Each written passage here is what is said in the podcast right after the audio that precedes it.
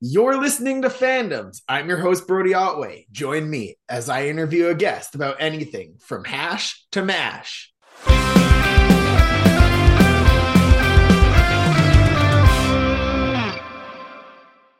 Today on the show, we'll be talking to Robert about the show MASH. Welcome to the show, Robert.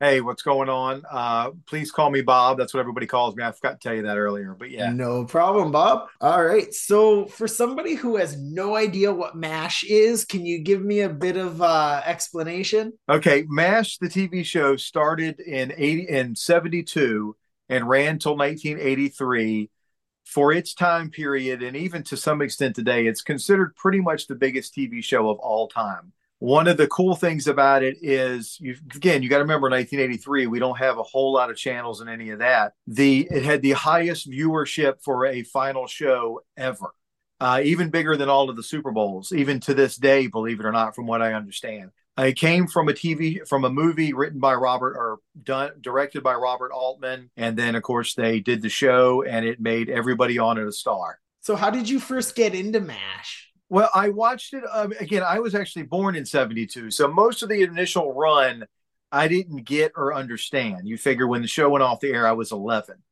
but uh, my father watched it a little bit, but not a lot. Honestly, reruns, man. In the in the early 80s, again, I am a child of the 80s. So in the 80s, they would rerun it every weekend, and it just kind of I don't know, it kind of snowballed from there, and it just kind of slowly over time became this thing, this obsession that is, you know, has been in some of the darkest moments of my life and has been some of the the funnest things of my life too i guess is a good way to put it I actually discovered MASH because I randomly had a pair of MASH boxer shorts. And uh, there was, I was never the kid who had low riding pants or anything like that. And I'll give that credit to my brother. But there was one day where my boxers were sticking out a little bit. And my grandmother was like, pointed it out. And she's like, do you even know what MASH is? And I was like, uh, yeah, it's that show grandpa watches, right? Like whatever.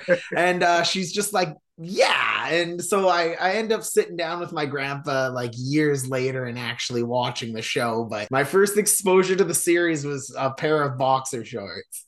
I didn't even know they made MASH boxer shorts. So you got me on that one. I need to go find me a pair, apparently.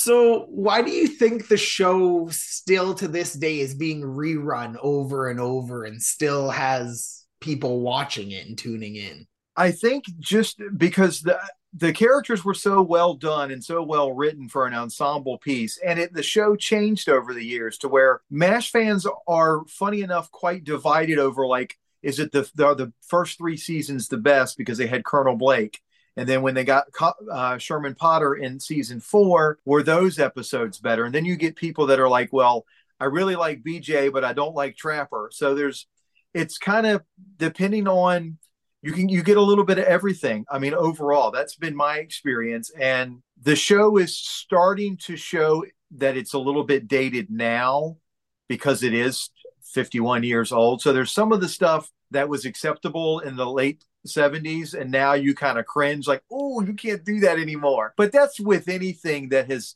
that is that old. That's just the natural process of life but oh yeah. There was different things you could get away with back in the day that yeah. things just weren't looked at the same way through the same lens that we look through things today.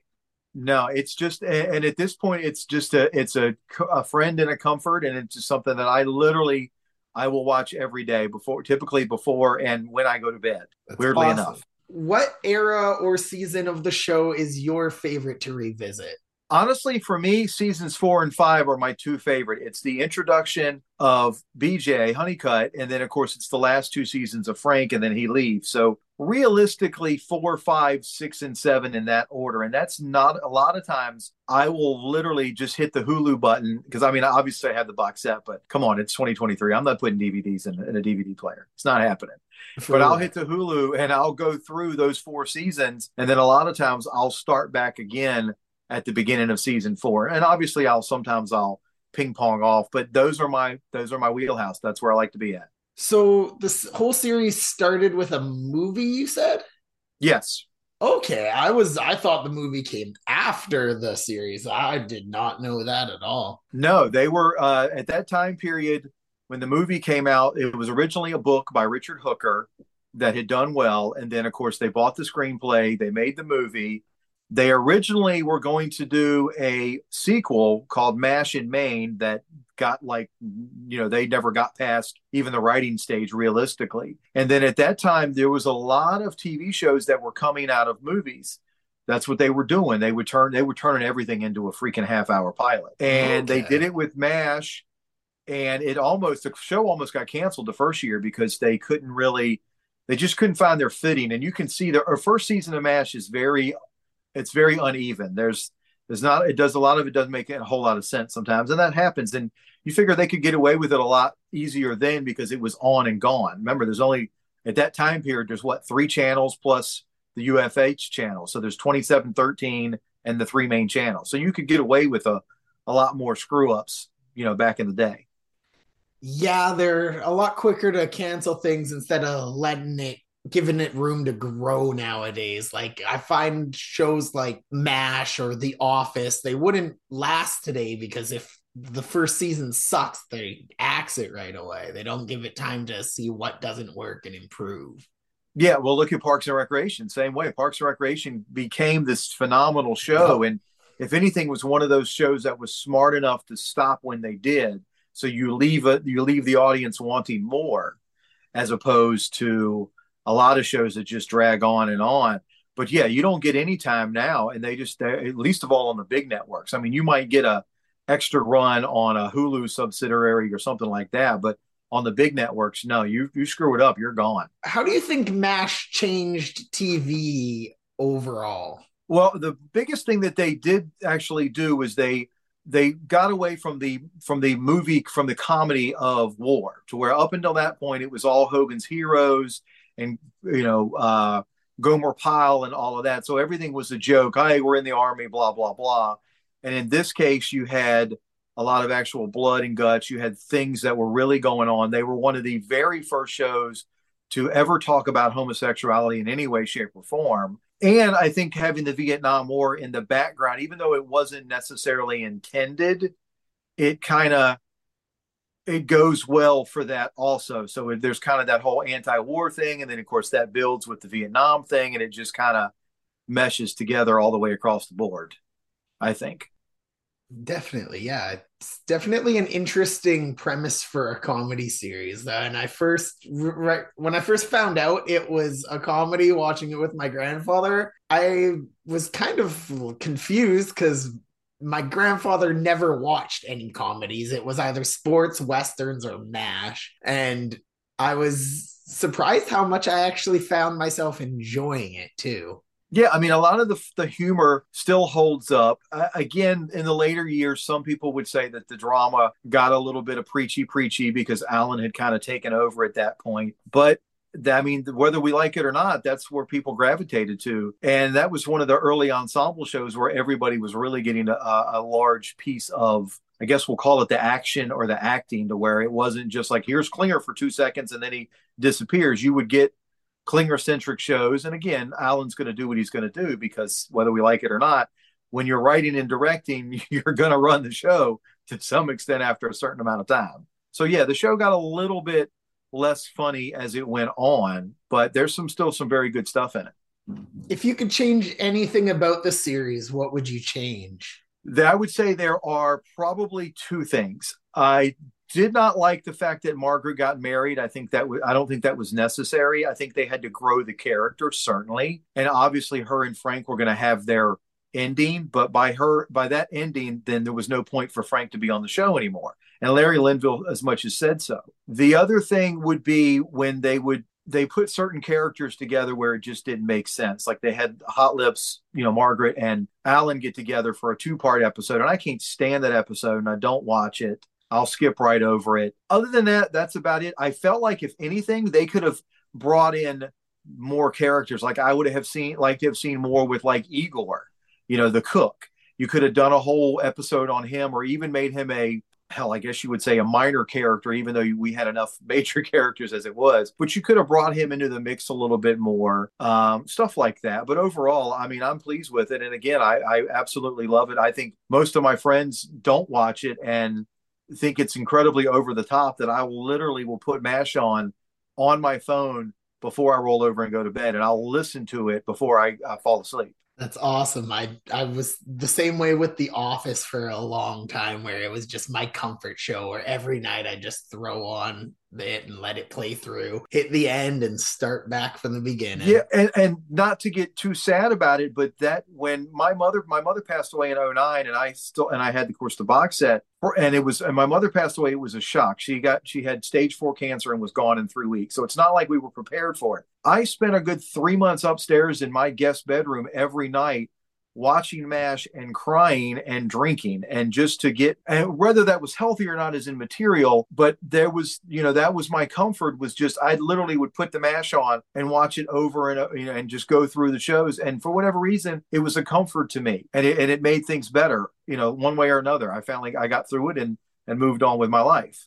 No, that's awesome. It's great that uh something you were a fan of was able to help you get through that tough thing. I definitely know how that is. When my dad passed away when I was uh I think I was seven. Yeah, I was 16 when my dad passed away. I was huge into the show How I Met Your Mother. Oh God, when his dad died on the show. So I yeah. had forgotten about that episode. It had just been that season that had just released before my dad passed away. And I was rewatching the whole series and I hit that episode in my rewatch and it just hit me like a rock and i was i broke down like a baby but like it it was that main thing that helped me realize okay i'm not okay right now and like I need to work through this stuff. And because of that show, like that show will always have a special place in my heart because of that timing of all of that. And I I think it's really cool that MASH was able to help you in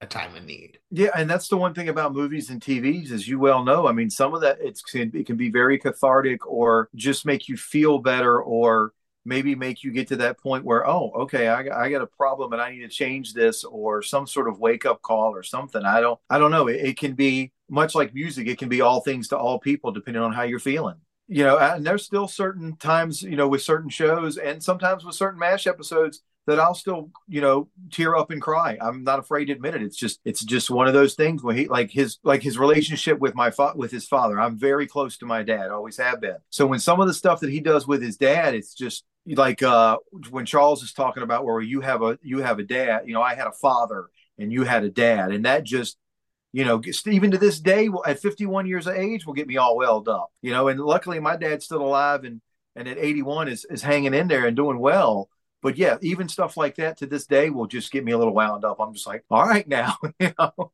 I love it. Oh, that's awesome. So, who's your favorite character in MASH? You know, as much as it drives people up the wall, it's got to be Alan Alda. I just is. I mean, I, I with probably I would say Potter a, a close second, but it's just it always has been just you know some of the stuff he said resonated with me. It's just i mean obviously it's good dialogue all the way across the board. I mean there's not a character on the show that i didn't like. Probably wasn't that big of a fan of trapper because they made him sidekick very early. And i think that's part of the reason he left the show where bj had his own personality. With trapper it was like well here's hawkeye getting into this and here's trapper following behind him.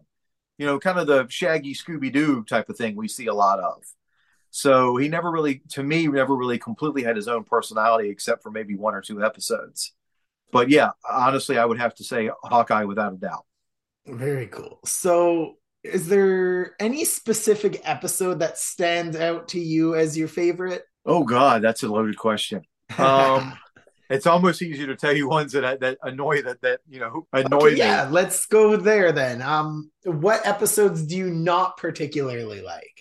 There's the dreams episode where they're they're having the dreams and it's just weird. And i know they were you know it was art they were trying to be artsy and all that. Uh when radar and alan and hawkeye get into it when he's yelling it at radar in that one particular episode where they're trying to make you know uh, radar more of like a, a normal person and not Alda's sidekick. But to me, it just didn't. The way they went about it was wrong, and it didn't work. The when him and Hot Lips get together and and hook up, the two parter drives me up the wall. It just it doesn't make logical sense. They're like hugging, and then all of a sudden they start. You know, as a grown up, it's just like really that that happens. Okay, I mean maybe it's war, and I obviously I've never been to war, so maybe I'm wrong but it's just like come on guys they're you know they, they could have done like the almost hookup and that would have been more i think more entertaining. Probably one of my most favorite episodes would be with uh, Blythe Danner, who actually is Gwyneth Paltrow's mother, that particular episode where she, you know, he basically she comes back into his life and he can't get it out of her head, and then they eventually she leaves,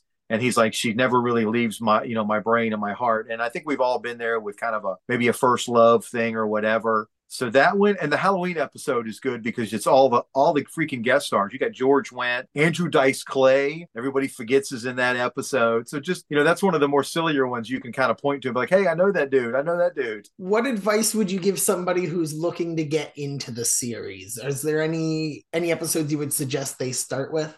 I would say probably, to my opinion, would be start with season four. Welcome to Korea. And the other thing I would say, it's much like you and I have already have talked about, like with Parks and Recreation and The Office. You know, everybody forgets the first season of The Office was just kind of cringy and wasn't funny. It just it wasn't. So I would also, you know, give that disclaimer, like, hey, you know, give it a few episodes. And even to this day, you know, I watch shows and I'm not that patient. Somebody will recommend me a new show, and after about three episodes, I'm like, this isn't funny or this isn't interesting. I'm done. And they'll be like, no, give it some more time. And then if you do, you get to like seven or eight, and you're like, okay, I get it now. They've put it together. It's slow, but it makes sense. And then you just kind of start watching it and keep on going. So I think you just got to be patient, really. Do you have any MASH merch that you're really fond of or anything? Honest to God, I am not a collector of things. So I'm like the opposite. I there was a time period when I started buying 80s stuff in general, because again, I am a child of the 80s. So I had some Mr. T stuff and chips and stuff like I had a Pac-Man, you know.